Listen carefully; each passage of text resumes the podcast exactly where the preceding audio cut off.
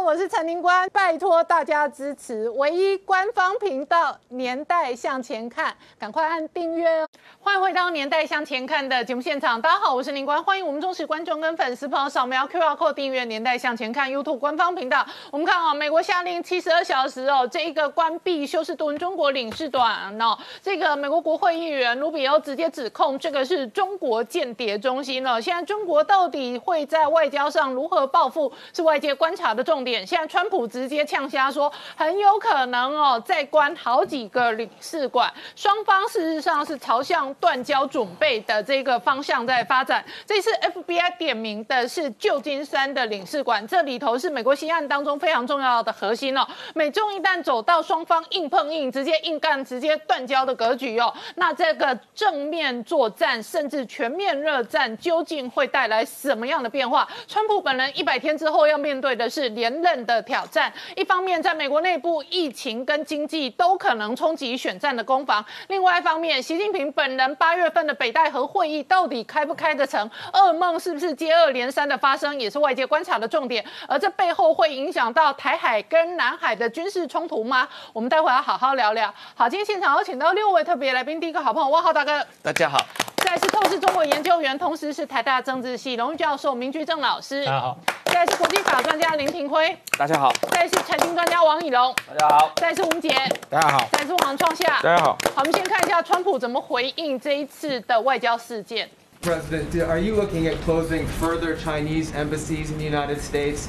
Uh, as far as uh, closing additional embassies, it's always possible. You see what's going on. We thought there was a fire in the one that we did close, and everybody said there's a fire, there's a fire, and I guess they were burning documents or burning papers, and I wonder what that's all about. 好，创下从七月一号哦，北京强推港版国安法之后呢，美国现在对于中国态度一个比一个硬。从 FBI 局长出来指控习近平本人是猎狐计划的主导人，而且在中国的重要科学家哦，跟这个专业人士哦，不是要回国效忠习主席，就是准备被自杀。同一时间呢，紧接着而来，包含美国司法部长、美国国防部长，接二连三在中国问题上面非常强硬、非常宣誓。这一次呢，美国下令哦，直接硬干休斯顿的领事馆了，几乎在外交动作上哦，也是非常的强势。这个叫做战争螺旋，已经越锁越紧了，而且最紧的是由川普亲自动手，川普亲自出来证实了是他下令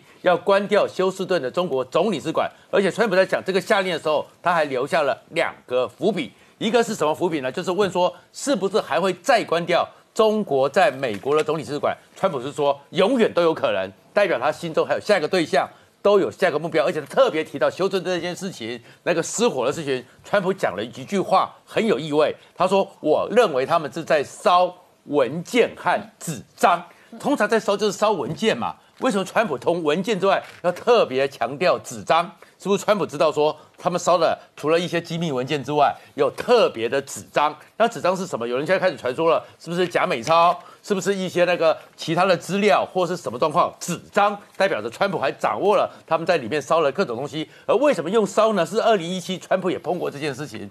当时川普要下令关了苏俄罗斯在苏联的总领事馆，四十八小时之内，他们也是从窗口里面突然冒出火花，因为俄罗斯也是用烧的。因为这个东西是世界知道说，如果在紧急撤离的时候，真正的机密碎纸机是不够用的。为什么不够用的呢？一九七九年的时候。当时不是伊朗出了事件，伊朗大使馆被占吗？当时美军就用大量的碎纸机，以为这样子可以全部弄掉，但是他们忘了，伊朗是波斯地毯最厉害的国家，所以他招了很多的波斯地毯工人，把那些碎纸机竟然编一编，编一编编，把美国的很多以为被碎掉的机密，通通编织起来。所以现在全世界标准 SOP 就是把你烧掉。但是文件和纸张，这些纸张是什么？显然大家会更去追究，而川普可能掌握了一些证据。那为什么他埋这个伏笔呢？因为下一个的话，从美国会出来的话，FBI 就是指向旧金山这个领事馆，而这旧金山领事馆真的就是间谍中心，像卢比欧所讲的，很多的间谍都有关。有一个是现在最近呢，FBI 正在发表通发布通气的唐娟，这个唐娟在二零一九，他在用接万访问学者的签证。到进到美国的时候，还特别签名说他不是中国的解放军，他跟解放军没有关系。但是没有想到，在今年六月二十六号，FBI 去他家里搜索，发现他还是现役军人，而且是美中国的空军军医大学的副研究员。完全的欺力，他就是用隐匿的身份进来了，而进来之后呢，他就逃到了旧金山领事馆，而先前还是有一个呢，在史丹佛的叫宋森，也是用接腕的这个状况，都发现他是二零一八年进校以后，也是中国的空军医院和第四医大的研究员，还有两个人呢，司法部起诉的骇客，一个叫李小雨，一个叫董家志，从一月起呢，开始偷偷摸摸的害进中国的美国的很多地方。专门去偷跟武汉肺炎实验室有关的美国企业的研究成果，所以这些东西都跟旧金山，所以旧金山这个地方是下一个状况。而在这个整个中国回忆里面呢，崔天凯，中国驻美国大使崔天凯接受央视的访问，也留下了一个可能是断交的伏笔。为什么呢？因为他讲说他现在呢。没有管道，嗯，跟美国没有沟通。一个大使住在这个美国华盛顿，竟然没有管道，没有沟通。我们对这件事情非常有记忆。为什么？因为陈建仁呢，当时在我们台美断交的时候，他是台湾驻中华民国驻美国大使馆的第一秘书。他回忆录讲说，在那段时间里面，当时。我们台湾中华民国驻美国的大使也是见不到国务院，嗯，也是没办法去谈，没有管道，没有沟通，跟崔天凯现在讲的这个状况几乎一模一样。好，那我好大哥，事实上哦，日本偷袭珍珠港之前哦，日本的这一个驻美大使哦，也曾经哦，这个不断的烧文件呢，所以这一次哦，这个休斯顿领事馆的烧文件事件哦，当然是一个美中攻防的重大外交事件，而且以现在川普团队来讲哦，几乎是全面。围堵中国步步进逼，那这个步步进逼的方式向战场越开越大。对，昨天美国之音的记者有贴了一张这个一九四一年十二月七号，嗯，日本驻华盛顿的大使馆。呃，外交官在大使馆里面烧文件的照片啊，那他这个呃用来这个来比喻这个呃中国驻休斯顿领事馆烧文件啊。那大家知道那一天日本大使馆的烧文件之后不到几个小时啊，日本军队就轰炸了珍珠港啊，然后这个日本跟美国就正式宣战，那太平洋战争就。正式爆发啊！那当然了，在这之后就是啊，日本啊军国主义就走上了不归之路嘛啊，彻底被美国打垮。那么这个呃这样的一个类比啊，当然是很有历史意义的，因为啊现在中美关系的恶化的这个快速恶化的状况，确实也是有。很多历史的这个迹象啊，有一些类比的关系嘛。我们前面有提到一九四九年这个中国共产党这个啊。抄收美国在沈阳的总领事馆，然后逮捕他的总领事，审判他的总领事，最后把他总领事赶出去。那标志了这个毛泽东还特意写了一一篇文章，叫《别了司徒雷登》嘛，啊，就是标志共产党跟美国彻底决裂啊，把美国人赶出中国啊。这个那那现在啊，这样一个一个一个状况。等于是美国在发出信号，美国要跟中共彻底决裂，要把中共赶出美国啊，这样一种状况。实际上，昨天还有一件呃重要的事情，就是啊，美国这个参议院里面有个女的参议员，嗯啊，这个她提了一个很全面的白皮书，就是。美国要跟中国脱钩，可以做的一百二十个选项。哦，OK，一百二十个选项啊，可以做的事情。川普刚好一百天之后要选举，可以一天一个啊。那现在可能不止一天一个了。我这个昨天我有看到这个呃 CNN 的一个驻香港的记者，他在电视上采访说他在香港啊做这个。记者忙死了，因为这个美国政府每天公布好几个针对中国的各种各样的行动啊，像我们每天做节目都来不及讲嘛。以过去七月份以来哦，两三个礼拜的发展确实急转直下，因为我们非常难得的看到司法部长出来公开演讲，那点名很多美国个别企业，然后国防部长连骂中国连骂两天，骂的非常的这一个呃。越来越凶，而且讲到说美国基本上不主动追求军事冲突，但是要备而胜之，就是美国要备战，而且要胜战。好，这个是国防部长的宣誓，然后蓬佩奥也是一天一发文，结果呢，在美国内部休斯顿的领事馆就出事了。今天 FBI 直接点名旧金山的领事馆，你会发现了。整个白宫重要核心幕僚的团队几乎是全面到处开战，到处点火。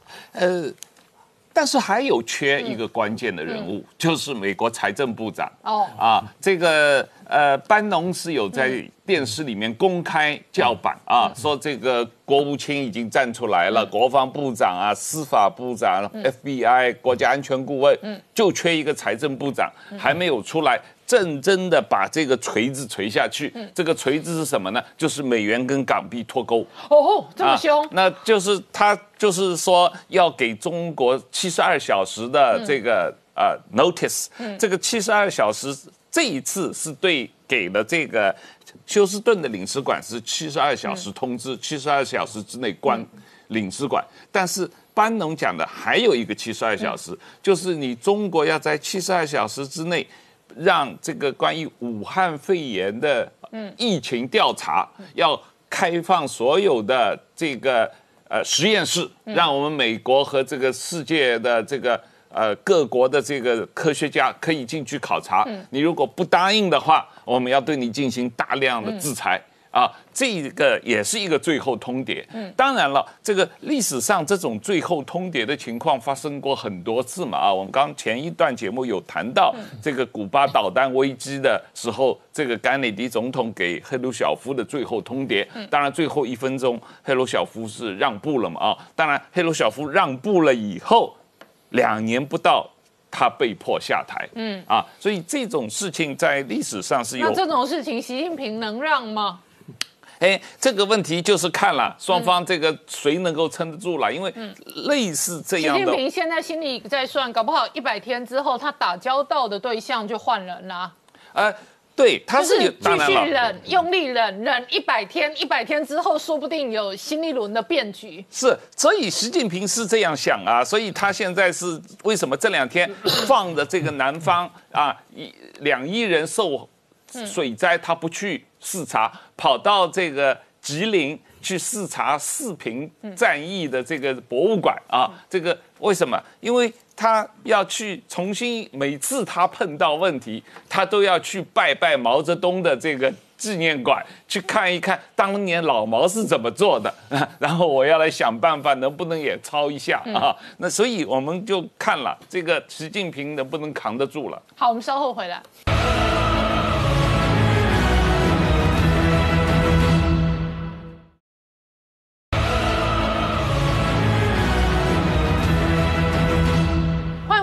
年代向前看的节目现场，我们今天聊的是美中关系急转直下。现在 FBI 点名的是这个旧金山的中国领事馆哦。那这一次的下达通牒令哦，最后的权力核心当然仍然在川普身上。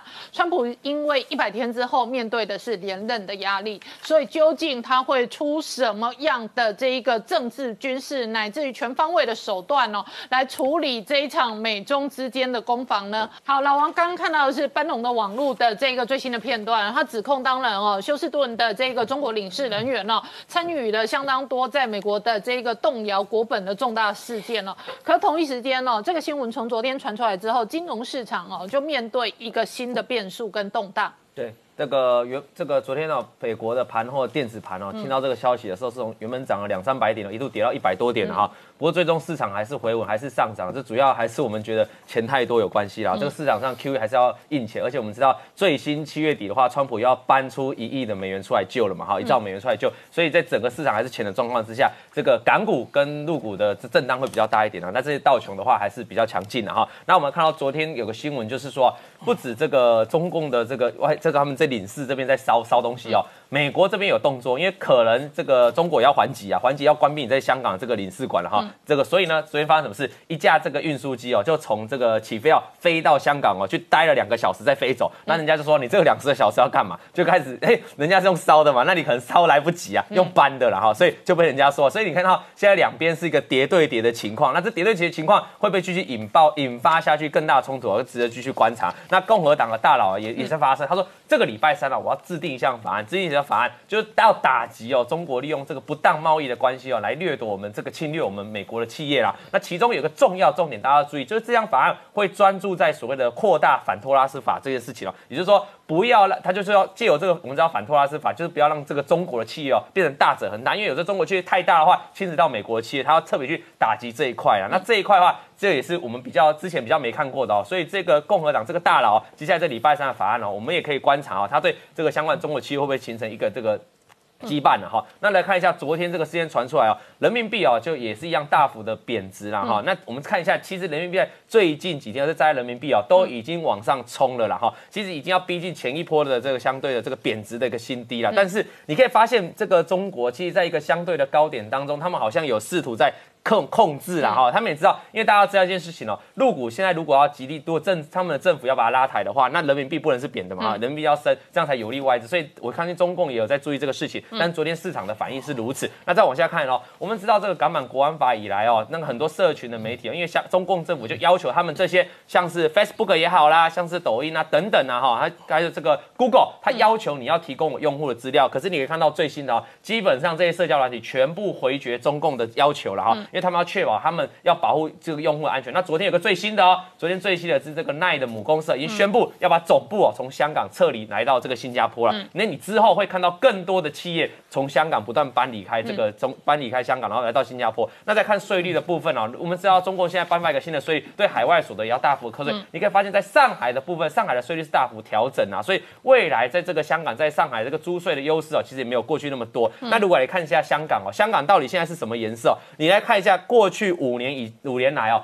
外资的投行在香港主要人员的比例变化哈，嗯，其实清一色你可以发现，从内地来的员工占了越来越多数了哈，所以等于说这些外资哦，这等于说香港已经变成已经是中国的香港了。香港外资的名称还是外国公司，是，可是里头的成员哦，经常都是六七成以上是中国人，非常多，对，就是比方说 J P Morgan 在香港的工作啦，或者汇丰啦，或者瑞银啦、瑞信啦，反正这都是大咖的华尔街的这个公司，所以他公司的血缘还是。欧美的大企业，但是里头的成员六七成都是中国人。那所以如果我是川普，我要报复的话，那我是先制裁这些银行，说你不准再给我用这个中国人了嘛？哈，那你看，当然就会对这些银行造成打击，因为你不能用的时候，你是不是少了很多员工哈？所以我觉得制裁到最后就要看这一步会不会出来了。好，那问一下庭辉哦，这一次哦，美国直接关闭中国在旧金山的领事馆呢？事实上哦，在外交上是一个重大事件。是。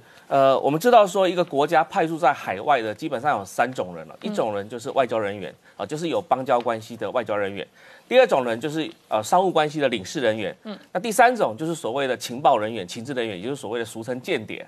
好，那这三种人呢？分别享有不同的外交特权豁免权，还有领事特权豁免权。那因为情治人员、间谍根本就不是外交使馆人员或者是领事馆人员，所以原则上他们是不能享受特权跟豁免的。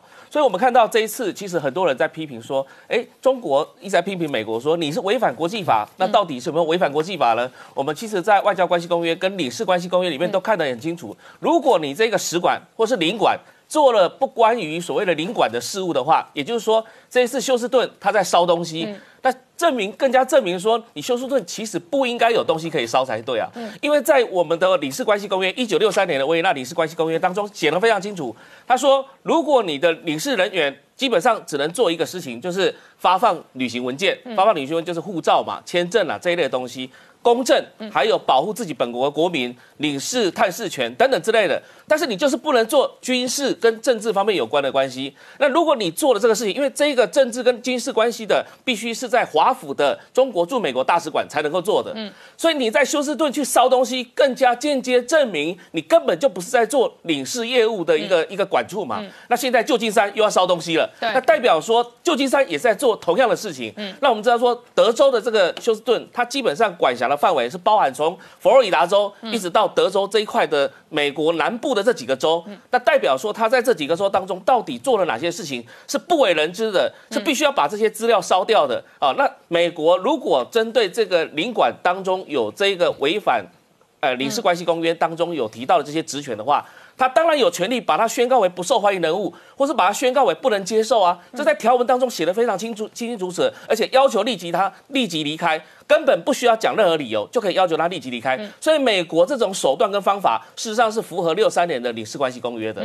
那中国这个做法反倒他是违反领事关系公约，他把这一个领馆当做一个使馆在用，这是不对的。嗯，好，这是不对的。所以我们知道说，如果就诚如这个 Rubio 讲的，它是一个间谍中心，它是一个情治人员集中的一个中心，或者是他真的在做情治的事情的话，那就是严重破坏了整个国际法。所以反倒是现在中国他在破坏国际法，而不是美国在破坏国际法。但是它烧毁大量文件之后，就可能变成某一些文件的取得上跟举证上可能会有困难了嘛？我认为是因为一个使馆领馆，它会跟其他的领馆使馆。互相有通讯，所以凡走过必留下痕迹。所以他即便烧了一部分的东西，绝对美国一定有抓到什么证据。他的通联记录、他的相关来往的信件等等之类的，一定被美国的情治部门抓到。所以我们看到这一次出手是 FBI，还有相关的其他单位也是协助 FBI 在做这些事情，代表他已经抓到确切的证据，而这些证据。中国正在销毁当中。好，那二零一七年那个时候美俄外交大战的时候，事实上呢，这个俄罗斯的领事馆也曾经哦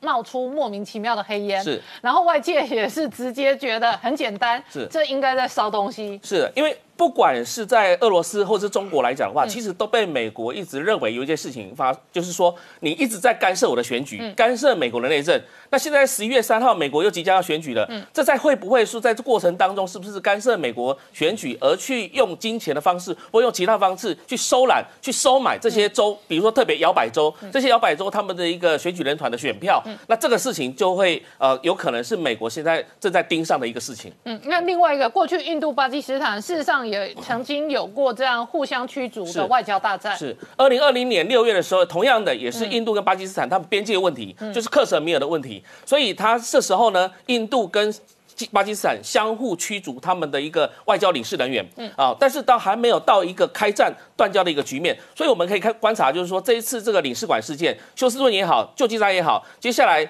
呃，中国在美国还有三个总领事馆，那再加上一个大使馆，会不会陆陆续续干脆全部都关起来了？然后接下来呃下棋闭馆归国，这时候就有可能造成两国之间的战争的情势发生。好，我们稍后回来。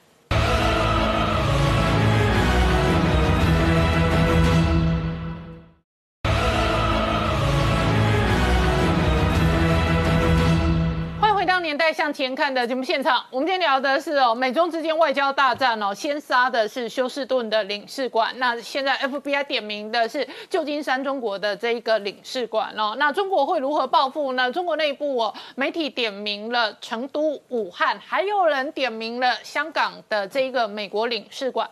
那如果双方的外交报复哦，不断的杀，杀到最后，可能就走向断交的局面。老师怎么观察？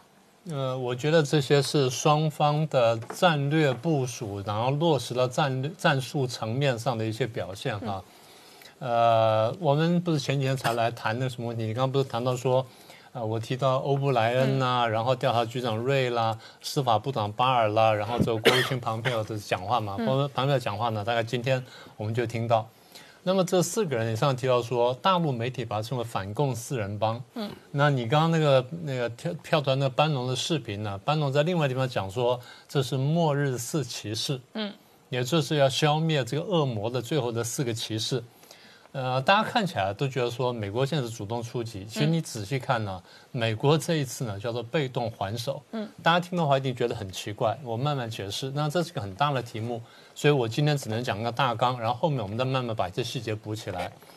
应该是说，我们看了这段时间之后呢，美国现在慢慢看懂了中共的战略。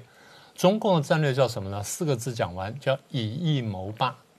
大家记不记得中共骂台湾这次叫做以夷谋独？嗯，啊，其实他说了他自己的话，他叫以夷谋霸。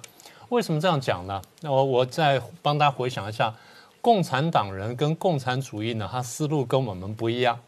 啊，他讲的是说我要解放全人类，我称霸全世界，其实不是，他有他的一个很深的想法。我一直讲说，我给大家去过这本书叫《共产主义终极目的》，请大家有机会找来看一看。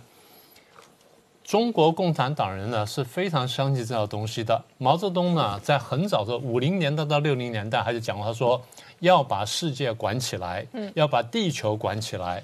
五零年代时候他就想做这个事，可是当时呢，斯大林的这个地位比较高，然后他斗不过他。等到斯大林去世了，赫鲁晓夫接班了之后呢，毛泽东就起来要跟他争领导权。所以五零年代到六零年代，看到中俄之间争执呢，很大部分是毛泽东想去斗赫鲁晓夫。但是他发现自己实力不够，所以他自己内部的经济必须起来。他采取了很怪的办法，叫做大跃进。大跃进当时重要的口号叫做超英赶美，哦，十年、十五年之内赶过英国，赶过美国，然后变成一个强大的国家。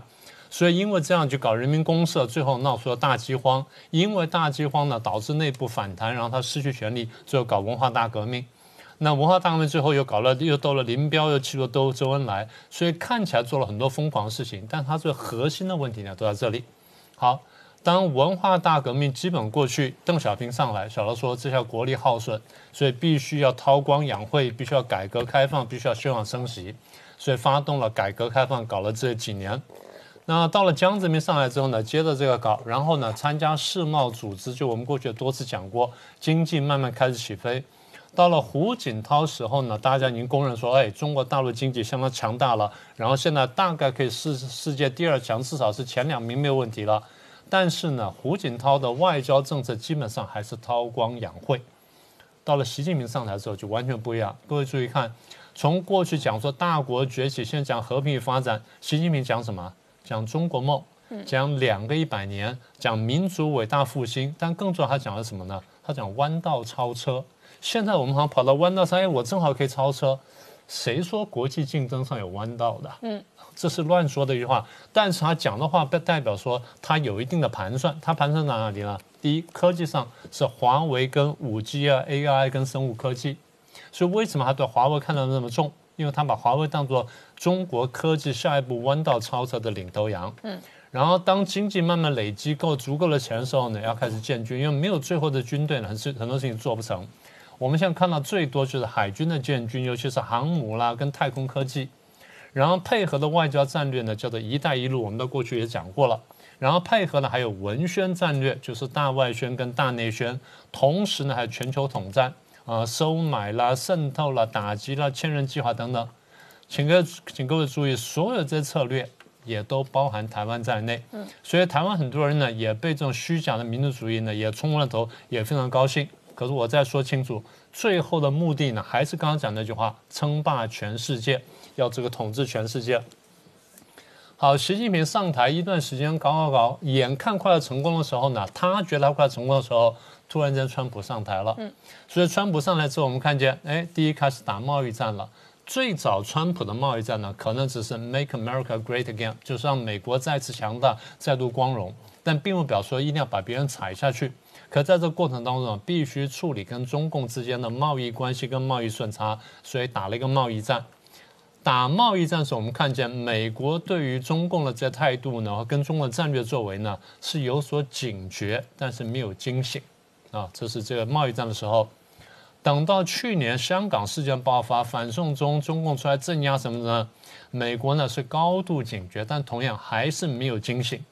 一直到这次武汉肺炎。美国在它这内部受到极大的冲击，第一，死亡人数非常高；第二，经济受到很大的打击，国力好像开始衰退。然后这个呃几条航空母舰开始染疫，然后中共好像说开始稳住的时候，中美国这时候才慢慢惊醒过来，才慢慢醒悟到说，原来习近平讲说的国这个国际的难得的国际机遇呢，不这句话不是乱讲的，他是真正有点想法的。好，那我们回到我们在这个疫情刚刚开始的时候，我们讲过一段话。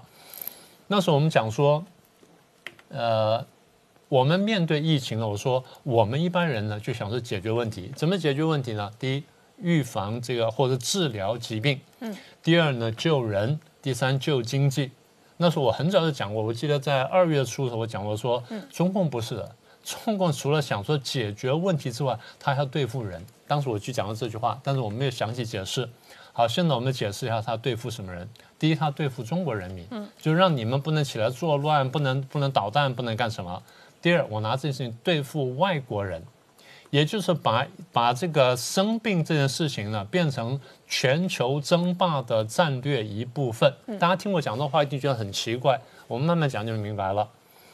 我们注意到呢，其实我在节目提过一次，在今年四月中下旬的时候呢，当时疫情还没有结束，大概在四月二十号到二十三号。你有没有印象？习近平曾经到陕西去考察。嗯嗯。陕西去考察，他讲了说：“哦，我们要要要发挥当年的西西迁精神，我们向西是什么样？最后巩固了脚跟，然后后来什么呢？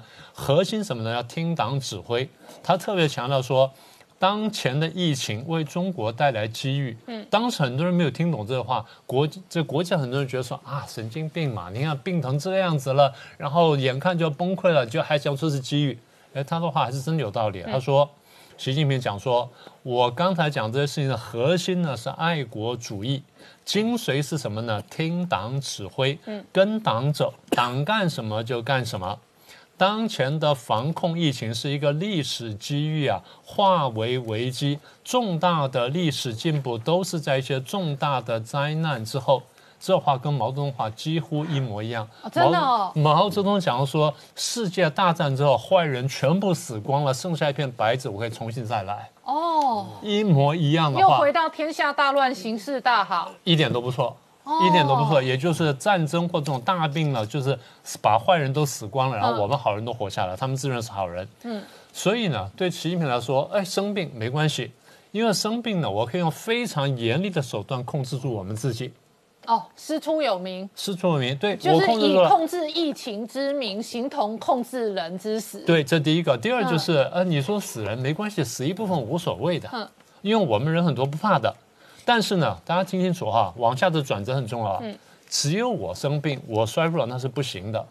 我们必须让外国也生病，让外国也衰弱，让外国也失控，这样才有所谓的历史机遇。对。对不对？好，然后四月份刚好欧美全面封城、全面失控。对，可是你记不记得二月份的时候，二月十几号的时候，我来上节目，你秀了这张图。对，好，这张图的部分我们稍后回来。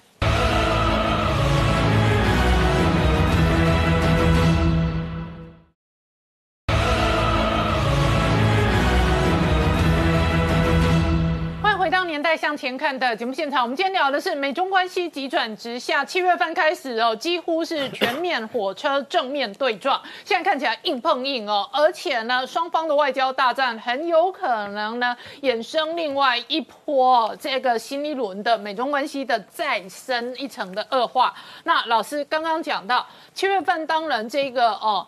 港版国安法是一条重大的导火线，这引来美国内部哦全方位的这个反中势力哦几乎是串联集结，而欧洲方面的反中力量也在七月份陆续表态。我们看表态最快的确实是英国，但是几个欧盟其他国家哦陆续的这个内部的民意跟反中的氛围哦也带来了这个新的一轮政治的变化。但是呢，四月份呢？北京习近平以夷谋霸的这一个呃企图心策略，现在看起来非常鲜明。对，我记得那时候二月中我们不是来上节目吗？你秀了这张图，那时候我才突然想通一件事情。这张图是从哪里来呢？我再解释一下。二月十三号的时候，英国的一个南安普敦大学呢，它内部有个大数据的研究中心。嗯。他拿到了一些数据，尤其拿到了武汉的一些数据。他拿到手机，就武汉人拿拿不出来嘛？他拿到了手机的移动的数据。他发现说，他的追一件事情就是武汉封城。武武汉不是一月二十三号封城吗？武汉封城之后呢，这五百万人去了什么地方？因为这武汉的市长周先旺讲说，封城前跑去五百万。那么他说，第一跑到全国一二线城市，这不用讲，这我们都知道了。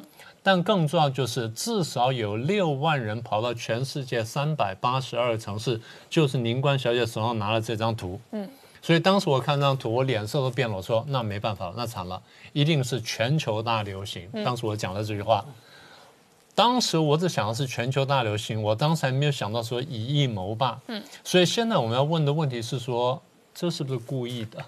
好，好那我们现在讲回来，大家说太过疯狂，你这人是不是太疯狂了？他不要忘记，中共为权力疯狂，他的病态执着到你没办法想象的地步。我举几个例子给大家听。第一个是大跃进，当时毛泽东搞这个文搞这个人民公社，搞三面红旗大跃进，他目的就是要弯道超车，希望说赶赶快的超英赶美。所以事前呢，他跟他的医生李志虽讲过一段话，他说我搞一个非常大的一个运动，我要把中国经济搞起来，但估计呢，这个建设经济要死至少死一千五百万人。嗯，李志虽是没有什么政治概念的，他当时听不懂，但他的日记上记下，他说毛主席说搞搞经济建设要死一千五百万人，他实在实在不明白，他写下了。就死多少人？三千多到四千万人。嗯，所以搞文搞这个不是 搞这个大跃进呢？毛泽东心里想说，死个几千万人没有关系，你说不疯狂吗？这第一件事情。第二件事情，因为搞的搞大跃进死了几千万人之后呢，毛泽东失去权力了，不服气，最后发动文化大革命斗争。这个人是很有革命者气魄的，他要斗什么呢？斗谁呢？斗刘少奇、邓小平这些人，他不惜把几千万的党员、干部、群众全部拉下来，就是为了夺权。那么班农最近不是讲了说有个灭共计划分两步走吗？班农现在不在川普团队里面，他可能只是对川普行动的一个诠释。嗯，但是现在他至少说清楚一点，就是他看见的就是川普团队慢慢想醒过来了，开始反击中共，以这个以夷谋霸的构想。大家不相信的话，回去再看看这本书，慢慢就明白中共的逻辑了。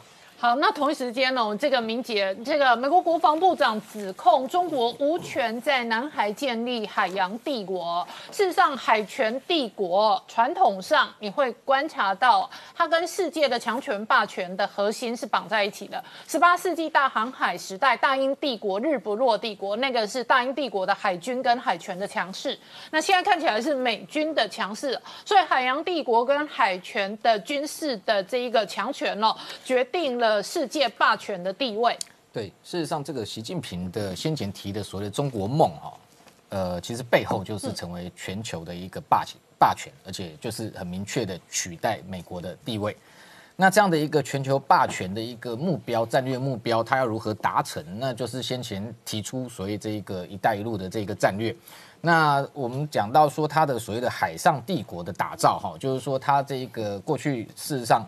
呃，我们长期观察哦，看到它这这个从一路从南海啊军事扩张也好，然后这个进入到印度洋到这一个东非哦，一这个一这个沿着这一个呃相关的海域都在寻找它的一个所谓的军港哈，那形成一个所谓的叫做珍珠链的一个战略哈。那它中间过去事实上呃经过几年来，它用透过几种手段，包含譬如说出资也好。贷款也好，或者军售也好，那在这一个整个这个相关的这个航线啊，沿途打造这些所谓的军港或者租界哈，这样的一个方式，事实上呃非常非这个数量非常多哈，我大概简单讲一下啊。那当然从这个呃波湾下面哈，就是说它的这个所谓的东非的吉布地，好，这是它这这个解放军最大。最大的一个全球最大的一个海外基地哈，那据称说现在这一个解放军可能进驻已经有上万兵力之多哈，那一路往东走哈，那我们就看到这个巴基斯坦它有这个瓜达尔这个军港哈，那而且特别是瓜达尔军港哈。这个解放军在那个地方哈打造，它甚至有一个它的这个营区，然后有这个道道呃非常这个呃层层的防护哈，看起来已经是俨然就是一个这个军事基地。那另外再往东走，这个斯里兰卡哈，那我们看到它有这个汉班托特港哈，然后在这个孟加拉有一个这个吉达港，缅甸有一个这个科克群岛，然后到一个。最近这个美军持续关注叫柬埔寨的这个云朗军港，好，那特别是中间这个孟加拉、缅甸、柬埔寨这三个地方哈，这个中共伸手哈，这个触及想要这个呃拥有的这个军港设施哈。呃，都有一个很重要的一个关键，就是这三个军港都可能哈会影响到这个马六甲海峡的这个战略出口的一个进出。那另外再往东走，那在泰国有一个叫宋卡哈的一个中泰的联合的一个军事基地。那同时，我们这个去年也谈到，它这个触手不是不是只有这个伸出南海跟印度洋，它甚至到这一个南太平洋的这个所罗门群岛哈有一个这个图拉吉岛啊，那时候也这打算把它租借下来，那打造成为在南太的一个这个军港。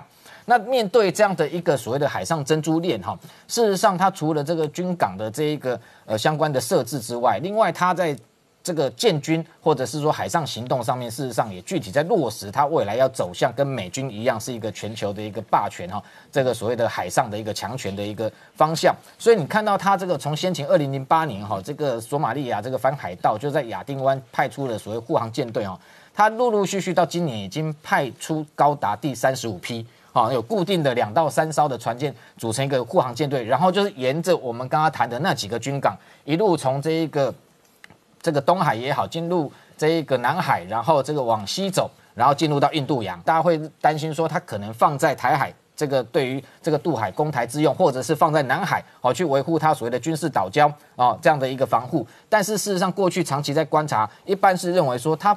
原本已经有零七一的两栖登陆舰，要再打造更大的零七五，事实上。它的这个背后真正的野心，它是想要组成一个像美国的这个陆战队的远征军这样的一个规模，用一个大的一个舰队，然后长期在南海、印度洋这边巡弋，然后掌握它整个海上的这个航道，那等于说控制哦整个东亚跟这个南亚这样这个相关大家的生命线都掌握在他手中。那头，所以我们看到过去他就先用这种零七一型哈，就是这种呃昆仑三级哈这样的一个比较旧型的两栖突击舰呃船坞登陆舰，那组成舰队已经直直的就跑到。东非的吉布地区，好，那在那边做相关的军演，所以这样的一个背后的一个军事的一个野扩张的野心，事实上，过去的确，美国跟很多国际这个呃这个。呃，西欧国家是没有发现的，所以甚至他把触手，先前这个美国的副总统彭斯都直接讲，他现在这触手都直接伸到大西洋的港口去哈。那可能他觊觎的都不只是这印度洋、南海，它未来包含在这个太平洋也好，在这个大西洋，甚至北极海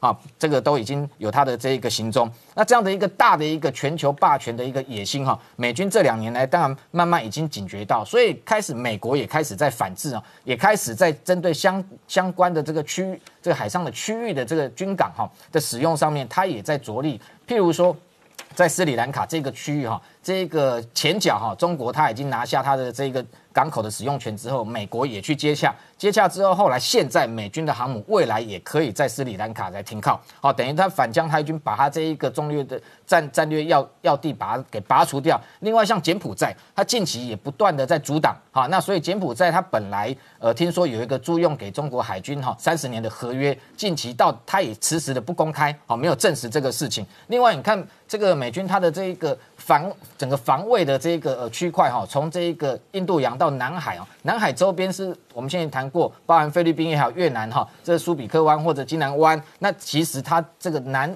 往南走，走到像这个呃巴纽哈，它也打算在那里新新建一个军的呃新的军港。另外，像澳洲的北部也有哈，那这样子一个包围海上包围的一个战略，我们可以看得出来，过去美军事实上已经在步步哈，等于在围堵中国的这个军事扩张。不过，这个回到现况哈来讲。过去这个北京的这一个军事扩张的野心哈，如果美国或者是国际的盟邦没有警觉的话，的确有一有一天中国突然站起来，然后就取代美国成为全球的这个最重要的霸权。但是现在被川普政府给警觉到，那开始在步步的这样的一步一步的去砍断它的这些所谓海上的运输线或生命线，或者去围堵它的这种情况之下，特别是近期的这个局势已经急转直下。恐怕这个南海都有可能爆发呃新一波的这个所谓的军事冲突，那这样子中国它的这个海上帝国的这个美梦，恐怕这个没有实现的一天。好，我们稍后回来。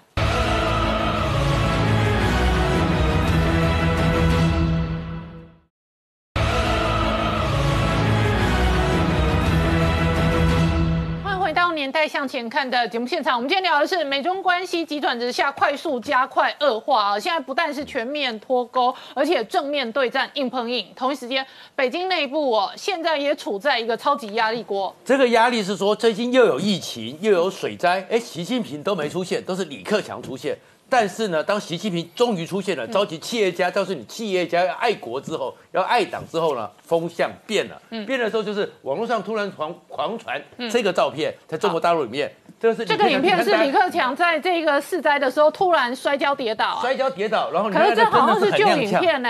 对，最近拼命狂传在微博上什么狂传，然后你看多么踉跄，然后最后呢，旁边的人去扶他，然后李克强呢还在那边洗手，哎，大家想说。你不是在淹水吗？在怎么样？然后李克强出去看灾的时候，还穿这么整齐，还会跌倒，怎么会这样子？后面才发现说，这个是二零一四年八月四号，那时候云南有地震，李克强到了地震的现场，因为地震离岭的一个旧的画面，跟最新的水灾完全没有关系。对哎，完全没有关系，好几年前的照片。那为什么这时候丢出来？为什么这么出来？就是李克强要跌倒了，哦李克强要小心了，克强跌倒，尽平吃饱。真的假的？这个是这样子啊？为什么会尽平吃饱呢？我们前一段时间都是李克强的新闻呐、嗯有李金有习近平的新闻啊？没有啊？现在习近平又去视频，当年打败国民党。嗯华北东北战役里面最重要的战场，视频又是习近平去了，嗯那是战争，那怎么样？然后后面呢，有人又在微博讲了，我的儿子哦在央视工作，最近他们下了一个命令，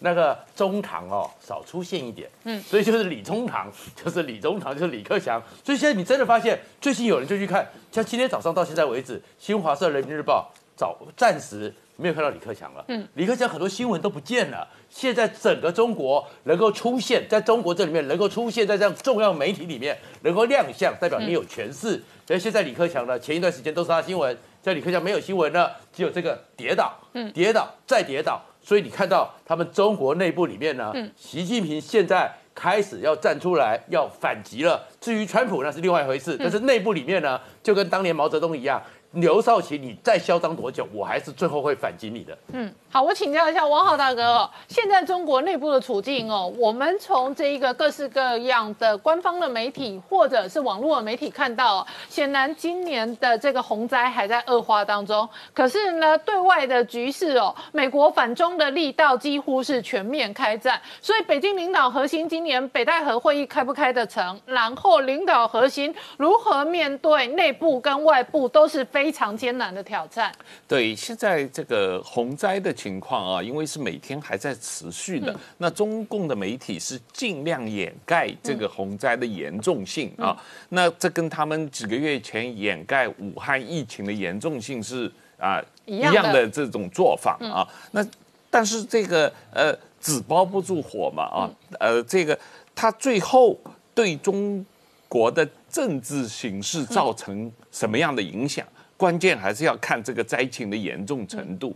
另外一方面，当然了，呃，到目前为止，北戴河会议的小道消息很多，但是也不是很确定一定会开这个会议嘛。那现在这个中国国内的呃经济形势，包括失业率，包括出口，包括这个灾情，包括这个呃呃所谓的这个金融市场的这个不稳定性状况，都是说它实际上这个各方面的这个呃焦头烂额的这个状况是很严重的，只不过就是说呃。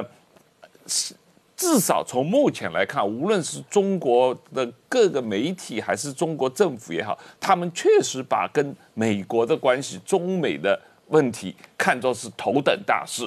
现在可能是中国最头痛的问题。好，今天谢谢大家收看《年代向前看》，也提醒我们忠实观众跟粉丝朋友扫描 QR code 订阅《年代向前看》YouTube 官方频道。我们同时在 IG、脸书、Twitter 还有 Telegram 上面都有官方的账号，而我们 YouTube 的频道上面也有超过七十万个这个粉丝网友订阅，欢迎大家这个看好看满看到吧。我们不定期会推出网络独播版，周末也有周末的精彩剪辑的影片，欢大家锁定。谢谢大家收看，我们见证历史。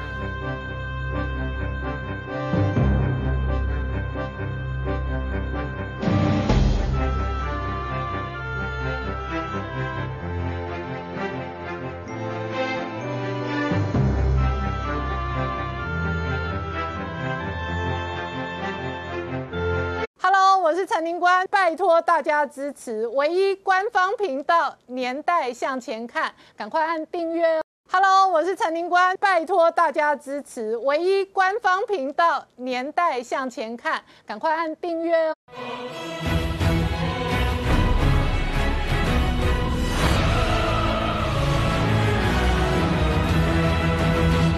年代向前看，向前看年代。大家好，我是林官，欢迎我们忠实观众跟粉丝朋友扫描 QR Code 订阅《年代向前看》YouTube 官方频道。我们看哦，美国下令七十二小时哦，中国休斯顿领事馆的人员哦，这个直接这一个滚蛋哦，那这个引来了胡锡进直接痛骂丧心病狂。这一次哦，事实上哦，放火烧文件的事件哦，过去在俄罗斯跟美国外交紧绷关系当中也曾经上演过。现在 FBI 出来放话说，很有可能在关中国在旧金山的领事馆。那到底哦，为什么休斯顿的这个领事馆哦，会引来美国这么大的制裁力量？很大的核心是卢比欧直接在推特上面指控说，休斯顿是中国间谍中心，那里头从事很多动摇美国国本跟国安的动作。这一次呢，到底中国方面会如何报复我？外界点名成都、武汉跟香港的领事馆呢，也有可能下达驱逐客令。那美中这样的双方哦，驱逐客令哦，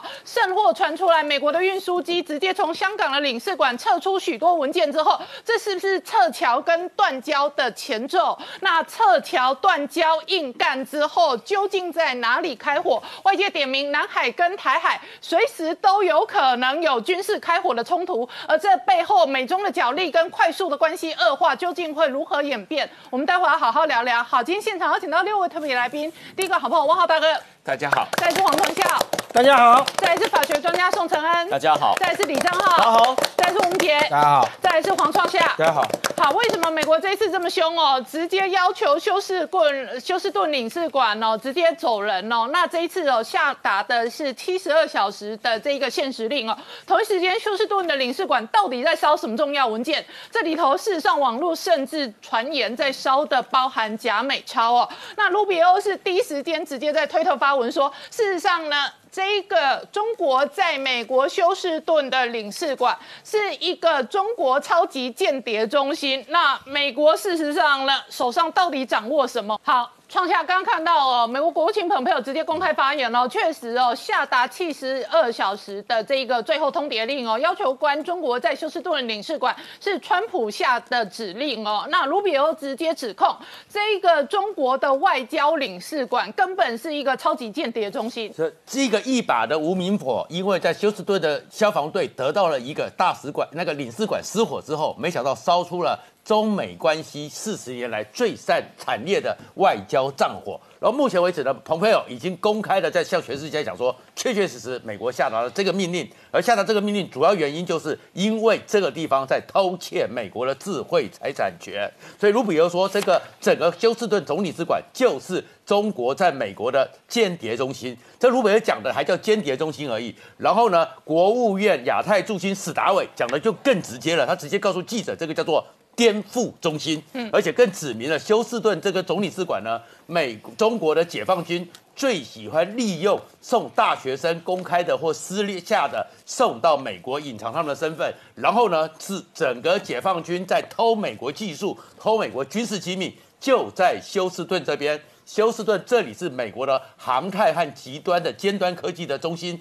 就是在这里，这个就是解放军的颠覆美国技术的偷窃中心，所以他美国就直接的要做这样一个动作要求的。那至于现在中国呢，相对应呢，官方呢，其实除了胡锡进讲的比较重一点之外，美中国的外交部目前为止只有汪文斌出来认为说美国做的是错的，希望美国撤回上面的王毅或什么的都没出来讲话，看起来中国现在还在一想象要怎么去应应。可是在这个过程中呢？接下来你会发现，说原来美国在处理这个动作是有节奏的，甚至是有步骤的。他是在现在呢确定下令七十二小时要把李休斯顿给关掉。可是呢，上个礼拜六美国就做了预制的动作，因为美国在上个礼拜六上午十点多的时候，突然之间从冲绳的加索纳基地开了全球霸王 C 十七，直接飞到香港，在香港停留两小时之后，飞往马拉马尼拉。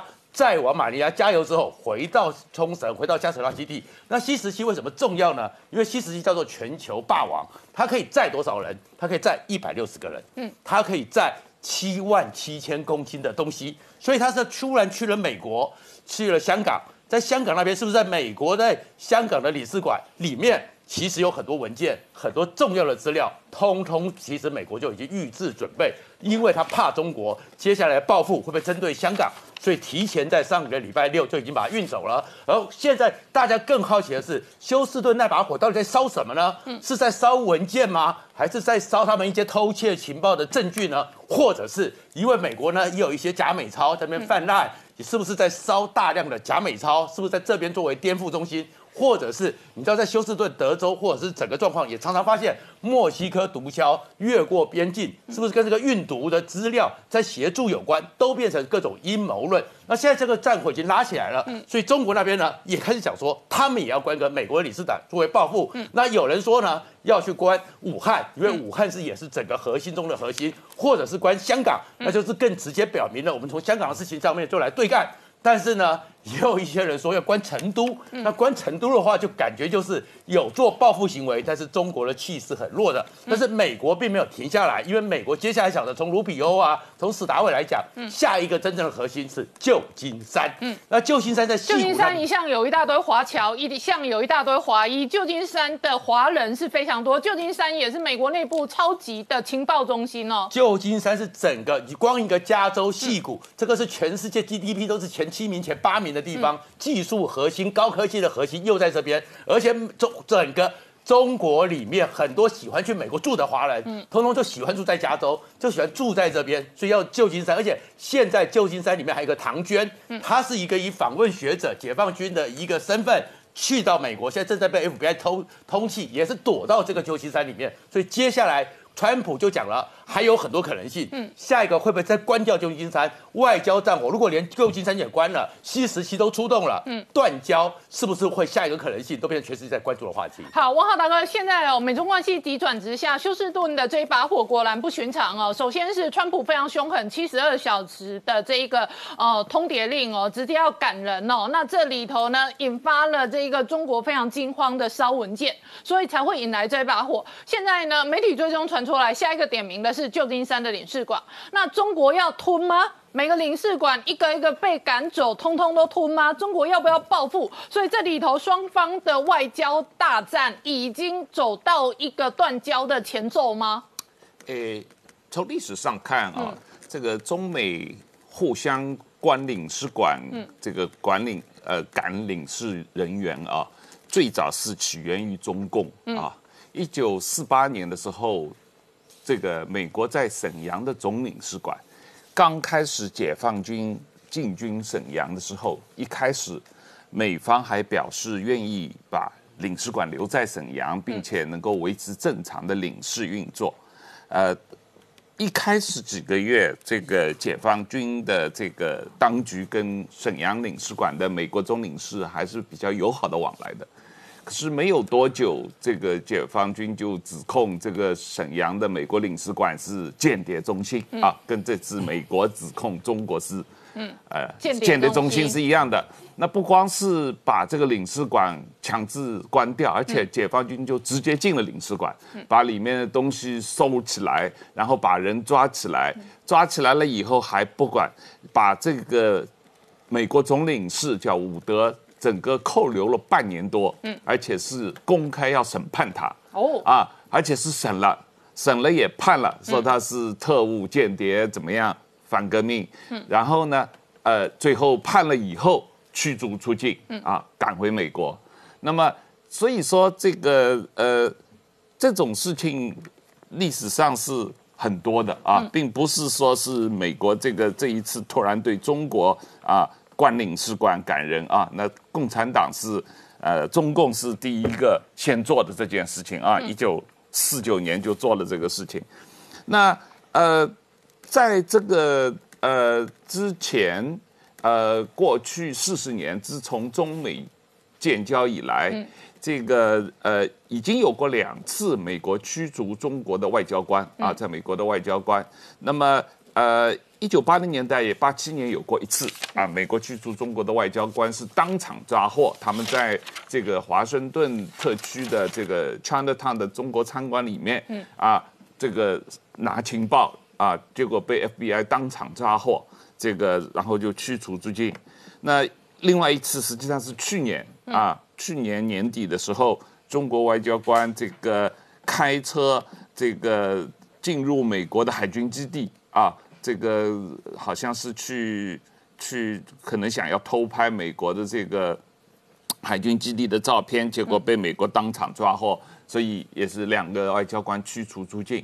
那这个呃事情是只是驱逐人啊，呃，过去四十年美国确实没有关过中国的领事馆，嗯，但他还经常关苏联的、俄国的领事馆啊。实际上三年前，呃，美国就关了俄罗斯在旧金山的领事馆，嗯。啊，当时呃是因为这个呃俄国啊被指控干涉美国做大选，嗯。啊，所以呢双方关系恶化。所以双方互相驱逐对方外交官。啊，那后来引起美国关了俄国在旧金山领事馆，然后俄国报复关了美国在圣彼得堡的领事馆啊，所以这个事情说老实话，国际关系上并不是罕见的，虽然不是经常发生，但确实是有很多很多先例的啊。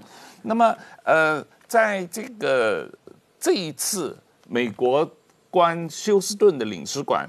当然是有计划而来的。这个，因为休斯顿领事馆是中国在一九七九年以后设立的第一个领事馆，对。啊，最老的，而且呢，呃，整个这个负责的地区也范围最广，有八个州。然后他们是啊，当地也是一个统战中心，嗯，因为他有搞过很多的这个统战活动啊，不光只是。这个一般的对华人的统战，实际上对台湾人的统战，对各个，因为那个地区台湾人也很多啊，对，他们也做很多这个所谓两岸统一的各种各样的这个活动，也是由休斯顿领事馆负责的。最近的一个例子，我看网上讲的是说，呃，这个有一些休斯顿的官员，包括他的领事啊，呃呃。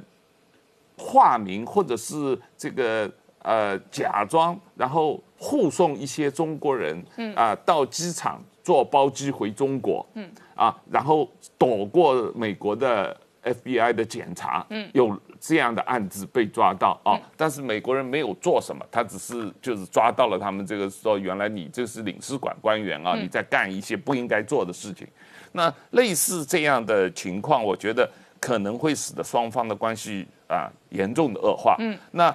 那现在 FBI 点名旧金山了，我们给观众朋友看一下地图哦。休斯顿因为它是一个德州的重镇哦，所以它被点名哦，跟墨西哥的这个运毒有没有关系？有。事实上，川普不断的指控哦，这一个中国制造芬太尼，然后毒害美国。那那个芬太尼哦，如何进入美国？哦这里头可能有它边境上休斯顿的角色，这是一个。网络上还有人点名哦，顺便也走私运了这个假美钞哦，所以休斯顿这里哦，搞不好也。也有人要烧毁文件，再来，它靠近这个佛州跟南方州，外界也怀疑跟这一次疫情的恶化有关系。然后甚或哦，有一些比较严厉的指控哦，认为跟美国前一阵子的暴动过程当中哦，这里头可能也是一个重要的这一个指挥中心有关系。这是一个。第二个是哦，外界点名的是旧金山跟洛杉矶。那当然，旧金山是 FBI 直接点名的。旧金山事实上华裔华人非常多，所以如果关到旧金山的领事馆的话，那恐怕哦，双方的关系哦，又再度往这一个恶化的方向，而且那个恶意螺旋的恶化是快速的恶化。这一次，这个美国指控的是一个解放军的军医嘛，啊，他这个呃伪装在美国呃这个加州大学的呃 U C Davis 啊读书，然后但是他不。据实报告，他跟解放军的关系被 FBI 抓出来，然后 FBI 指控他，而且他是呃有出庭了。嗯，出庭以后，他逃到了这个旧金山的啊领事馆里面去了。那现在这个呃这个情况可能会造成 FBI 要对旧金山领事馆采取行动，因为他已经是被正式起诉了啊，这样一个状况。那么，呃，如果万一恶化的话，旧金山领事馆也要被关。呃，川普昨天已经在公开记者招待会上，这是可能的啊，已经说他是打算可能关更多的中国驻美国的啊外交机构机构了啊。那当然了，中国一定会报复啊。现在这个网络上讨论的很多嘛啊，有包括这个武汉的领美国驻武汉的领事馆，驻成都的驻。香港的，甚至中国网络上啊有票投说关关哪个，好像最大的这个得票的是香港的，港哎嗯，所以这个这个可能性是存在的啊。那当然了，如果他万一真的关了香港，这个影响就非常之大了，因为这个呃，这个不光是彻底的，就是呃，中共承认这个香港是一国一制了，而且香港是有三千多家美国公司，有八万多个美国公民住在香港的啊，这个影响会非常之大。好，我们稍后回来。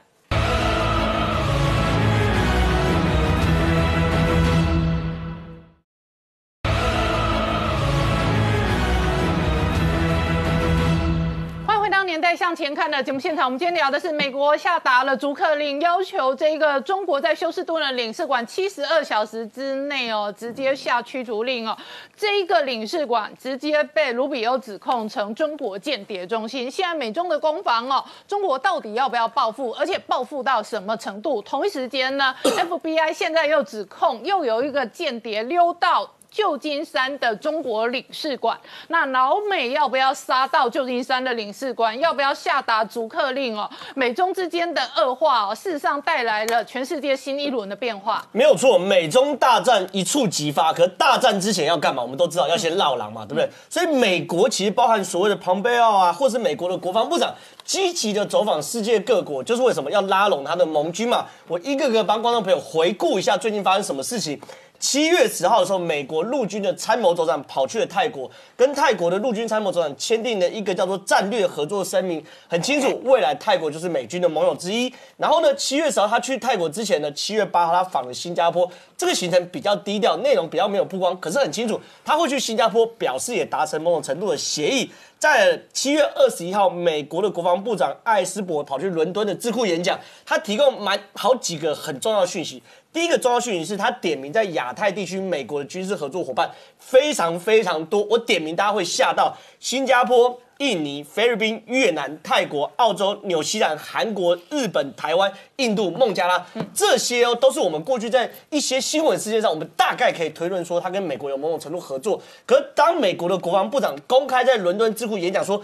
这些人就是我们的军事合作伙伴吗？很清楚，在亚太地区围堵中国的他的新伙伴已经成型，而且哦，他特别再说一句，是说亚太地区哦国家之间的相互合作，日本发挥了重要作用。这句话什么意思呢？美这很这句话很简单，就是在地球队长是美国嘛，美国封日本为亚洲队长嘛，很简单，这就是他们的意思。然后呢，庞贝奥最近也非常非常忙，七月二十一号他跑去英国跟 Boris Johnson 会面的，会面过程中谈五 G。谈香港，而且谈 WHO 这些议题，全部都是中国最敏感的议题。会后，庞贝奥在他推特特别说，英国是美国最紧密的盟友，很清楚拉帮结派了嘛。再来了，今天今天七月二十三号，他跑去了丹麦，在丹麦他跟外交大臣见面的时候，外交大臣哦当场跟庞贝奥宣誓效忠，说丹麦视美国为绝对的盟友。那这件事情也是一个拉帮结派。然后呢，同时间庞贝奥真的忙，七月二十三号也。也是在同一天跟美国印度商会的网络演讲，因为他来不及去印度的时候，通通过网络跟美国的印度商会网络演讲的时候，旁边要特别说，印度有机会成为供应链，而且让供应链远离中国，什么意思？他对印度叫诱之以利嘛，很清楚。当所有供应链离开中国的时候，他总要有个落脚处。东协有可能会吃下一部分，可更大一部分可能印度的人口啊、土地更适合，所以庞贝奥这句话讲得很清楚。当你印度站在我们美国这边的时候，未来你有的吃香喝辣，太太清楚了。所以呢，这件事情是美国在境外的统一战线，嗯，可可怕的是美国境内也统一的战线。很简单，比如说七月二十二号，共和党党的参议员特别提的叫做“与中国竞争法案”，这与中国竞争法案在谈什么事情？谈几件事，谈贸易、技术、经济、地缘政治，特别有在这几个项里面。具体而且正式的把中国视为侵害美国民主与利益的对手，民主是幌子，重点是利益。当美国每一次打仗都在于是有人侵害到美国的利益，所以如果这法案通过，很清楚，这美国标的物就是中国正在侵害美国人的利益，这是他们开战的正当性。然后呢，我刚刚讲的是共和党，共和党本来就比较反中啊，那相对对中国相对比较温和的民主党又发生什么事情呢？同一天，七月二十二号，参议院外交委员会的民主党人最新报告也写了，中国以科技、AI、人脸辨识、五 G 等集权手段来管理中国，并且把这套这个手段输出海外。然后他说，中国人的领导治理模式侵害了基本人权，比较文绉绉啦。可这本来就是民主党人在说服其支持者的方式，就是侵害基本人权嘛，侵害基本价值，这也是民主党在统一战线。最后，我为什么认为整个美国今天不管共和党还是民主党都统一的战线？很简单，今天川普关了休斯顿的领事馆的之后，中美国境内有没有发生大规模的政治反弹？嗯，照理说可能会有哦。我莫名其妙把这领领领事馆关掉后，如果正当性不够的话，民主党是可以质疑川普的。可这个声音都没有，嗯，显示美国今天对于中国也是非常非常忌惮，而且关闭这个休斯顿领事馆一定有其正当性。嗯，那这个正当性叫做什么？就是其它一定会有相对应比较具体而且实在的证据摊在所有参参众议员的面前嘛。好了，现在大家呃大家的情呃大家描绘这个状况的可能性很多，但是我们看到的具体画面是在。当天二，就是礼拜二晚上八点的时候，有好几个大的铁桶子，大的铁桶子里面冒出火光，然后火光里面有大量的浓烟，大量的浓烟下面发现有一张张类似纸张的东西往这里面丢。嗯，原本传出来是说在烧机密文件，今天最新的消息是有网友说看这个东西像是烧假美钞，不会是真美钞，因为他说看起来像是美钞的形状，因为机密文件没有那么大，因为机密文件至少都是 A4 大小。他说看这大小好好像比 A4 小一点，所以他们怀疑是在烧假美钞。那如果是烧假美钞，那就触碰到美国，包含美国联准会的最最低底线，哎，最最最高底线嘛，这件事情是不可以去触碰的。所以当休斯顿呃关闭美国关闭休斯顿呃中国在休斯顿大使馆之后，既然下个连旧金山的大使馆都要关，而且明文指出，FBI 特别说这个旧金山大使馆里面窝藏了一个间谍，这这件事情是非常非常严厉的指控。好了，这个这个东西丢出去后，美国参众两院不管是共和党还是民主党都没有反应，表示这件事情美国也统一的战所以总的来说，美国在这次反中的大战之后，现在外围所有外交外交的国家盟邦友邦全部统一战线完之后，美国境内也统一了战线，所以基本上整体的大格局来说，美国已经具备跟中国一战的可能跟底气。嗯，那我请教一下陈恩哦，这一次美中关系的急速恶化，几乎已经直接进入全面敌对的状态。昨天发布的新闻关休斯顿领事馆这件事情，对外交上面是有非常重大的意义，因为这个在正如王浩大哥所讲的，非常的罕见。而且他的说辞是非常有意思，他基本上指控说整个领事馆都有问题，所以不是只是驱逐人员，他是说他是间谍中心，而且里头有他的公安部的人做很多，除了统战以外，还有威胁中国的公民，包括用他的家人来威胁他，不准发布一些呃对中国不利的言论等等，还有窃取智慧财产权、窃取美国各资等等。所以整个的说辞似乎是在往那个方向带，这个全面对抗已经变成全面的敌对。嗯，那么这样子敌对化的话，而且庞佩奥的丹麦演讲还有说到一件事情，就是说美国绝对不会容忍自己的领土上有这样子的领事馆做这样子妨碍他国安的事情。嗯，啊，做这样间谍的活动，这个是违反维也纳领事公约的。然后呢，所以。他还说，我们不排除，我们一定会决心的继续去呃阻止这件事情。所以我们会想到说，如果是全面敌对的话，有两个热区，一个是南海。嗯，庞佩奥上礼拜的宣言以及把南海的声明做了一个铺陈，说中国的行动、中国的主张都是不合法。另外一个是台海。嗯，所以我们来看一下美国的国会对于台海的一个行动，也就是在七月十七号的时候，美国。众议院外交委员会的亚太小组的参议呃众议员优厚，他提到一个叫做防止台湾被侵略的法案。他说的很清楚，就是说我们过去对台湾安全的承诺做得不够。我们是说我们要维持啊台海和平解决的能力，但是我们并没有给外界很清楚的讯号，说如果台海一旦有事，美国会不会采取行动？因此，他用了这个方法。这个方法呢，就是在美国上面授权总统使用军事武力这件事情，我们需要分析一下它的背景，才知道它是有多么的罕见。嗯，它是一个非常稀有的，因为通常的情况下面是美国国会拉着总统的手，不让他使用武力。嗯。但是只有在非常特殊的情形，是美国国会事先授权总统可以使用武力。其中一个最特殊就是二零零一年的九一一恐攻之后，九月十一号发生这件事情，九月十四号美国国会就说。总统可以动用所有必要的措施，包含军事行动，对那些授权指挥或是实际上在协助进行恐攻的人采取军事行动。嗯，那九月十八号的时候，布希就把它签署成为法令了。对，所以这件事情国会预先类似的案例是这个九一一的事件。对，而且事后他就是说，我们针对基地组织以及其他的激进组织，就是采取军事行动，事先授权了。所以通常的情况是说，这个情况其实从历史上只有只有五次。那最近各位看到的就是说，一九九一年的时候，因为海山侵入了这个科威特，所以在联合国授权下，国会也同意美国总统对他使用武力。第二次就是二零零一年的九一一恐攻，第三次就是这个二零零二年的时候。第二次波湾战争对于伊拉克的有大规模的毁灭性武器这件事情，所以这件事情是罕见的。然后我们必须知道说，这个在美国的国内法上有宪法上的争议。嗯，也就是说，通常的情况，像韩战跟越战的时候，是国会没有授权，总统就说大规模呃进入。韩战时候派了大概一百七十万的美军进去。嗯。那么越战时候派了三千呃三百四十万的美军进去，有大规模的死伤，但是国会那时候非常的困扰，因为你已经造成既成事实，我是不支不支持我的军队吗？还是说要撤军回来？所以这件事情，国会后来就在一九七四年的时候通过了一个说，国会对于总统的这个战争权要有节制。怎么样节制呢？第一就是说，你理想状况下你要事先取得国会的授权，对，如果没有的话，你四十八小时之内要。通知国会，嗯，如果还是不行的话，我给你六个月的时间，你要把它结束掉。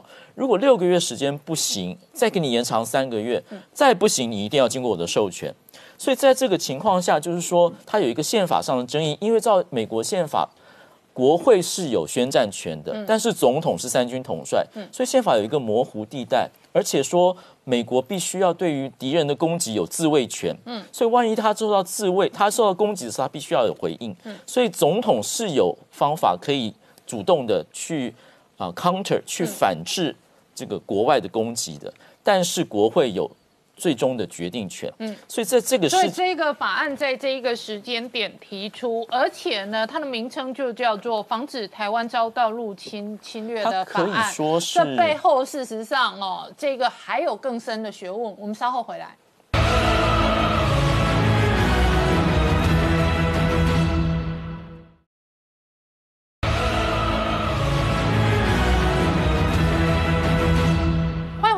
向前看的节目现场，我们今天聊的是美中关系的恶化哦。老美直接要求七十二小时之内哦，中国这一个下达休斯顿领事馆的这一个关门令哦，那驱逐走人之后呢，事实上现在 FBI 点名的是中国在旧金山的领事馆，然后美中关系快速的恶化，外界观察的是一方面外交大战哦，现在是加速跟加大，另外一方面。台海跟南海真的会有军事冲突吗？好，承恩刚刚看到的是外交部长吴钊燮接受这个美国之音访谈的片段哦。那刚刚讲到外界观察。美中全面敌对之后的台海跟南海，事实上是可能随时都有军事的冲突哦。所以这一次呢，国会的这个法案是防止台湾遭侵略的法案哦。这个法案就显得非常的特殊，因为美国历史上国会有直接公开这样子授权总统的案例是非常少的。是没有错。为什么这么少呢？一方面是它有宪法上的争议，嗯，也就是说，对于民主国家来说，呃，兵是大事。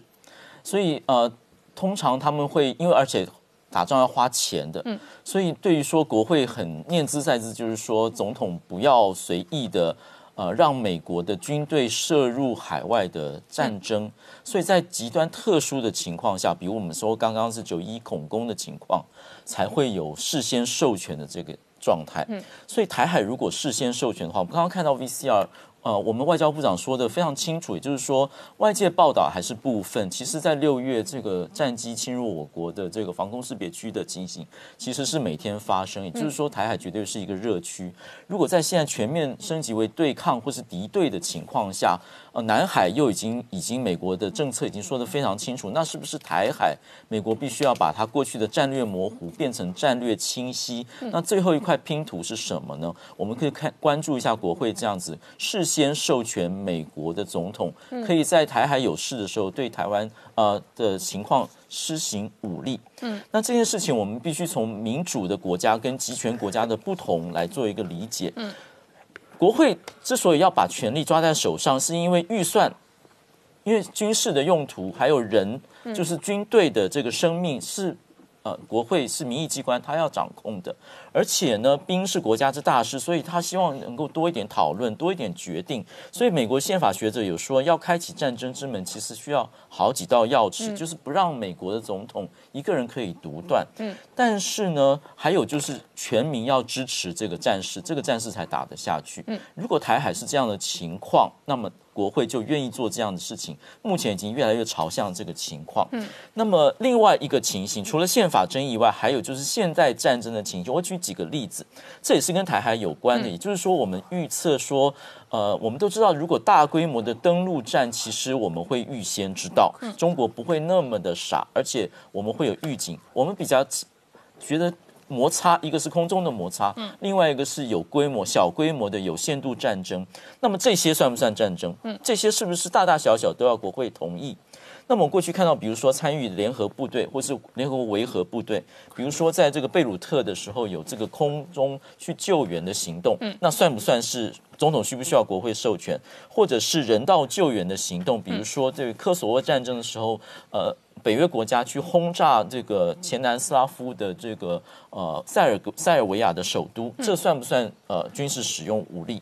或者是美国派兵回复海地，嗯，Astrid 这呃受民选的这个政府，算不算是使用武力？或是小规模的行动？就是最近一月才发生的事情，美国用无人机去斩首行动，对伊朗的这个，然后军事将领被炸死，对，然后国会为了这件事情通过一个决议说，呃。你现在如果要对伊朗动武，必须要先经过国会。嗯，所以你看一月的时候，国会是说，总统你不要这么盲动，我们不想要跟伊朗。进行战争，可是现在因为跟中国全面敌对的状况，所以国会现在反过来说，我们事先授权补足这个红色风暴，或是台湾受到中共侵袭的这一块，我们先补足，所以这是战略清晰的最后一块拼图。而且明姐这一次哦，美国跟中国的全面敌对关系是步步紧逼的，那甚至包含了这一个美军在西太平洋的布局。对，呃，南海跟台海有没有可能军事冲突？哈？呃，这个事实上，连中国自己内部哈，近期因为这个休斯顿总领事馆对突然无预警被美方要求关闭这个事件上面，他们自己都认为哈，不能排除哈。可能中美之间有军事斗争的可能。好，不过现在看起来就是说，如果这一个川普决定要在南海战场上面出手，哈，现在看起来比较缺少的其他的外交的部分，包含跟盟邦的这一个合作，包含对于这个中国在南海非法这个军事扩张的谴责，都已经呃有一个立足点，但是缺少的是一个导火线跟一个引爆点。啊，那这个导火线跟引爆点非常可能，比如说两种。情况，第一个就是说，过去美中呃在南海哈，包含这个军机也好，军舰在海空的这样的逼近跟擦撞的潜力，如果现在再发生的话，非常有可能这个战火马上就引爆。那特别是像二零一八年先前美军的这一个迪凯特号，它在南海巡弋的时候，被这个解放军的兰州号逼近，呃，将近接近只有四十一公尺。如果是在现在又发生这样的情况，美军可能以自卫的方式。有可能就直接开火哦，那这个火一开之后，整个南海战争可能就引爆。第二个可能性就是说，像呃前几天在谈的，如果今天解放军去进犯太平岛或东沙的话，这样的一个动作也可能让美国当成一个重要的一个理由哦，直接在南海这里啊扩大它的军事行动，直接甚至攻击中国哈，对它回击。那这样的一个引爆点，在这个。这个发生之前呢，美军在这个西太平洋的这些军事的部署，我们看到最近每天都有新的一个进展哈。那除了先前谈到它的双航舰，它的这个美军的航母跟这个盟国在菲律宾海、印度洋分别进行联合军演之外，我们看到比较特殊的就是说它的 E 八 C 的这样的一个空中的预警指挥管制机啊，频频的抵近中国东南的这一个广东啊，今天。呃，已经第五次了哈。那第五次这样的一个一八 C 的这样的预预警机出现，背后意含着什么？事实上，这个如果我们从军事的战术角度角度去观察哈，你就会知道说，这样的一个动作哈，非常有可能就美军在做准备，就是说，今天如果一旦南海开战。这样的一个战火不会只局限在南海，非常有可能直接这样战火直接直达中国本土。为什么这样讲哈？因为一八 C 它是一个针对空地联合打击所设计的一个预警机。那美军的预警机非常多，，E two C、一三、一四哈，那到一八是算是比较新的。那一八它基本上除了空中的这个战机的这个，我们先前谈谈过，就是任务的管制是一个空中的这一个机动的指挥所之外。另外，它对于地面的目标的这个侦获哦，它有一个非常强大的功能。你看它的这个飞机哈，机腹下面有一个长条形的啊，外称这个叫独木舟，大概将近有这个十公尺之长哈。它里头包的一个是一个测试雷达的天线哈，一就是一型叫 APY Seven 哈这样的一个电子扫描雷达，它有非常强大的对地扫描的功能。整个这个雷达它。左右这个整个六十度角扫过去之后，地面所有的目标它非常的清楚之外，它的一万一千公尺可以监控在两百五十公里之内六百个地面动态的一个目标。那这样的一幕，这个辨识能力又非常高，它可以分辨你这是民用车辆或者是武装车辆。那特别是我们认为，它最近这样的一八 C 的预警机频频抵近中国东南的这个地区，它的目的，我认为它在这个。这个严密的监控，特别是解放军它的包含它的东风二十一 D 反舰飞弹、东风二十六飞弹这样的一个飞弹发射车，在地面上是不是有从？洞库里面出来哦，进行部署或者进行测试，或者甚至会对美军进行所谓的攻击这样的行动，它的频密的监察，然后他获得这个目标之后呢，他可以把相关的讯息透过卫星也好，透过各方面的这个资讯链路传给后方来打击的这个空中的这个火力载具，包含譬如说，它可以传给 F 十五、F 十六战机，另外。比较特殊的是，我们看到今天美国第七舰队，他又发布了一张照片，它的雷根号哈，除了跟这个日本、澳洲在菲律宾海演习之外，它曝光了一张照片，雷根号上头又出现了两架 B1B 的超音速轰炸机。嗯，先前七月四号是 B 五十二 H 轰炸机，这一次换了 B1B 轰炸机，这代表什么？就是今天 E two 呃 E 八 C 预警机，它在这个侦获地面的目标，它锁定之后，把这个目标提供给后方。B one B 轰炸机，它可以搭载这个二十四枚哦，这种远距离的巡弋飞弹，直接对中国大陆这个本土上面的飞弹发射车进行攻击。也就是说，今天它已经在做一个先制攻击的一个部署。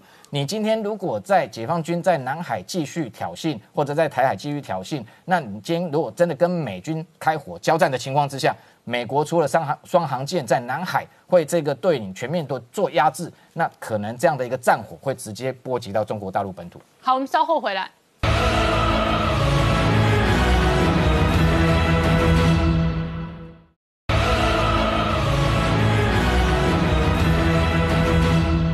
年代向前看的节目现场，我们今天聊的是哦，美国直接下达七十二小时哦，这一个关闭休斯顿的中国领事馆之后呢，传出来哦，派的这个运输机哦，直接从香港的美国领事馆哦，这个运输再送大量的文件哦，显然美国对于将来的双方关系的攻防哦，心里有一个准备。川普甚至放话说，很有可能在。关好几个这一个中国领事馆，整个美中关系不但是硬干，而且是往断交的方向哦，不断的前进。是的，呃，川普的前顾问班农，嗯。啊，他最近他透露了一个一个讯息，他说这个川普啊，他有一个军机处啊，他叫做战争委员会。啊，这个战争委员会呢有。这个启示录四骑士，我们知道圣经的启示录有四骑士，四骑士是什么？瘟疫、饥荒、战争、死亡啊。那么这个呃，川普总统的四骑士是什么呢？就是这个呃，Pompeo 啊，另外 O'Brien 就是他的呃国家安全顾问啊，还有 Christopher Ray 就是 M M B I 的局长，嗯，还有就是司法部长啊，William Barr 啊，所以说。这四个人就是在策划对付中共的川普的军机处，嗯，但是军机处里面呢，就要有一个师爷。以前这个呃，有一呃，川普以前的一个一个经济顾问啊，叫做 Steve Moore，他曾经说过一句很有名的话，以前我在那边讲过，他说：“Our Chinese are smart than their Chinese。”这什么意思呢？他说我们的中国人比他的中国人要聪明。现在我们知道了啊，原来这个人叫余茂春。嗯啊，我相信说不止一个余茂春了，一定是余茂春又带了一批的团队。嗯，而这批团队以中国的精英为主。余茂春是一九八五年就到美国留学，那个时候能到美国留学，那是精英中的精英了，像我们这个啊汪浩汪汪大哥一样，对不对？呃，所以说。跟现在后来去的完全不一样啊！那个时候，所以说余茂春的这一批的中国人对中国太清楚了。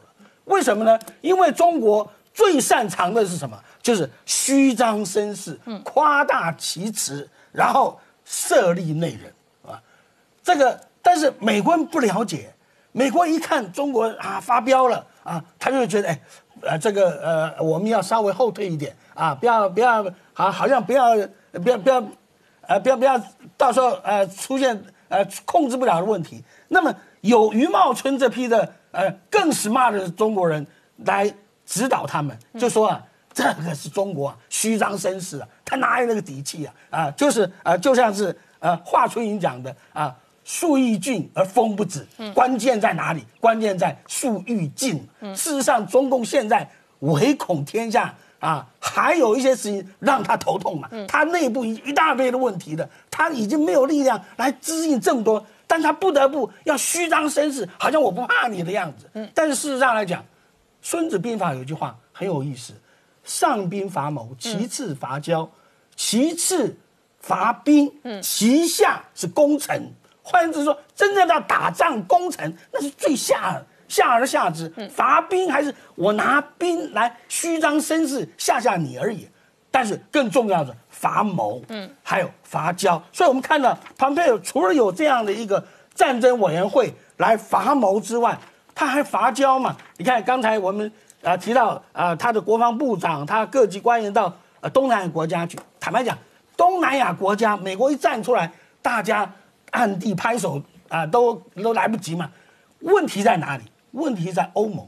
嗯，为什么呢？因为第一个，中共的威胁对欧盟来讲是比较遥远的啊，但是呢，中国中国的市场对欧盟来讲却是非常近的，尤其是欧盟中的核心国家德国。那么。德国梅克尔总理就在这个事情上面对美国一一直是呃采取不大合作的这种态度，而也成为这个中国呃积极争争取的一个对象。但是呢，这个庞佩尔却先从其他国家开始游说起。为什么呢？因为欧盟也好，欧洲也好，有一个很重要的关键在哪里？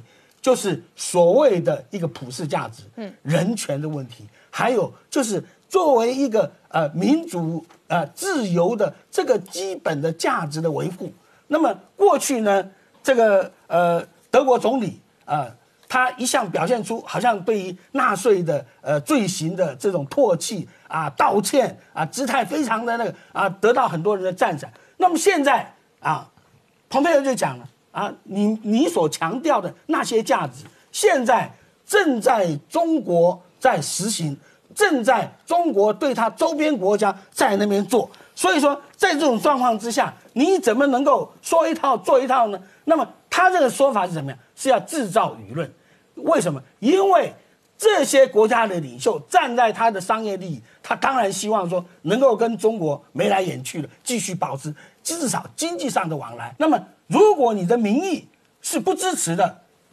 那。大家也必须要调整你的态度。譬如像意大利，意大利过去是受到中国“一带一路”最大这个呃财政利益跟商业利益的，但是现在意大利的这个政府很明显的就要指向这个美国，为什么呢？因为意大利的民意呃不赞成中国的这个做法，对中国很反感，所以说这个就是蓬佩奥所做的。你可以看出来，美国人不是我们看的。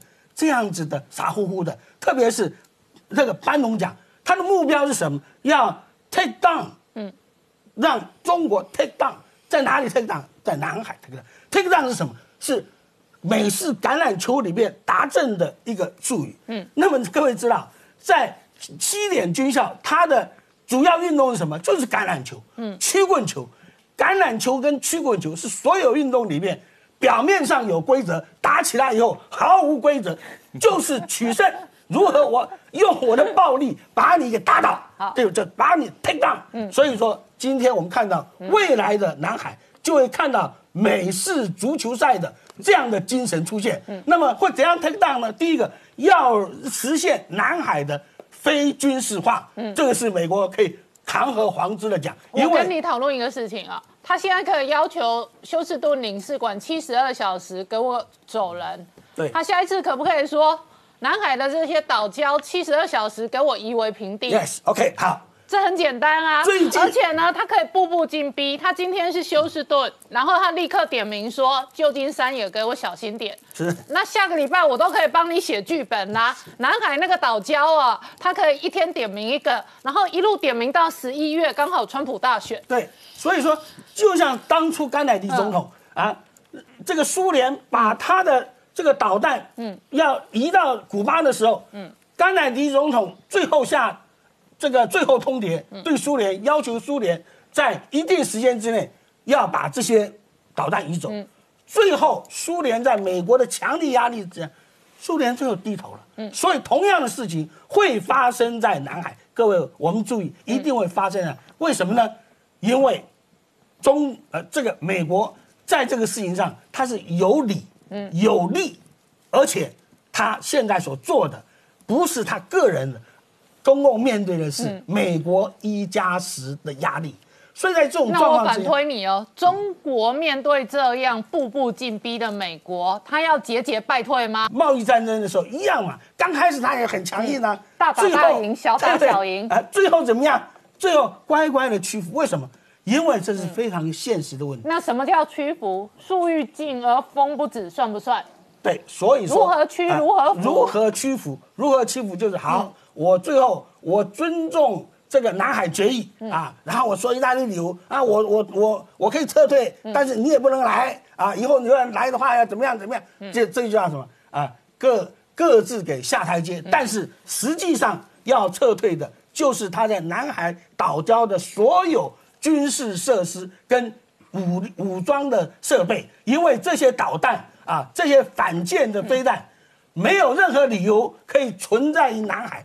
过去的南海没有这些东西的，未来的南海依旧没有。刚才你讲到说，那我问你哦，啊南海如果撤了，习近平在北京中南海政治局常委的这一个军事的这一个呃军委的领袖的位置还能做吗？所以这个呃前前天啊，嗯美国国防部长这个刚刚刚放话说啊，他准备年底到北京去访问。嗯中共听了，我觉得他一则以喜，一则以忧。嗯喜的是什么？觉得哎。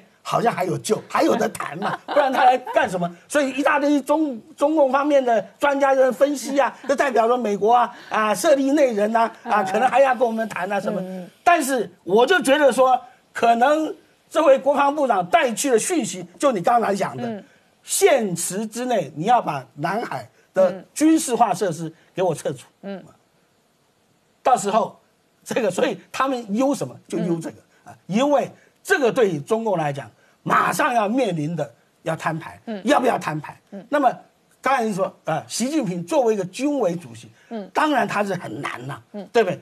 但是他最后一定会挟着大家的共同意见，最后要下台，因为毕竟你被击败，那你是一定会下台的。不但是你下台，整个中共的领导都会受到动摇。为什么？就像大清帝国啊被啊英英国的船坚炮利击败一样，当你纸老虎的形象被拆穿了以后，你后面越来越挡不住。嗯，好，我们稍后回来。Hello，我是陈宁官，拜托大家支持唯一官方频道《年代向前看》，赶快按订阅哦。